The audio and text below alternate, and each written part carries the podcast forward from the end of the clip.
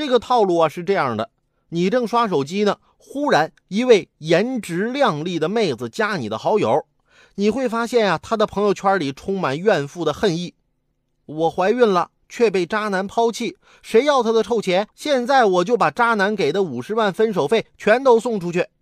然后啊，这个妹子就会声称，只要给他转账，备注某某是个渣男，让他截图发给渣男，他就用十倍现金返还，不接受小额试探，也不闲聊。当你给完钱再催款时，基本上你就找不着人了。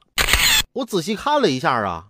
这跟说你中大奖了，然后让你先把税金打过去的骗局有多大区别呀？发红包截图给渣男看，自己找几个朋友，甚至自己用两台手机申请几个微信号就能完成的操作，还用满世界花钱找人吗？这么拙劣的骗局，还真有不少人中计。一个之前完全没有交集的网友，人说啥就信啥，那真不怪骗子聪明，而是上当的人。太贪心。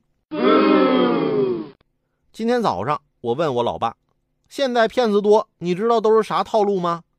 我爸摇了摇头。我笑着说：“爸，你给我五十块钱，我就告诉你。”没想到啊，我爸拿出一百说：“我呀没五十，你给我发五十块钱红包，这钱归你。”我老爸呀领了红包，我拿过一百，正笑我爸傻呢，就听我爸说。哼贪心的人才会被套路呢，你再仔细看看。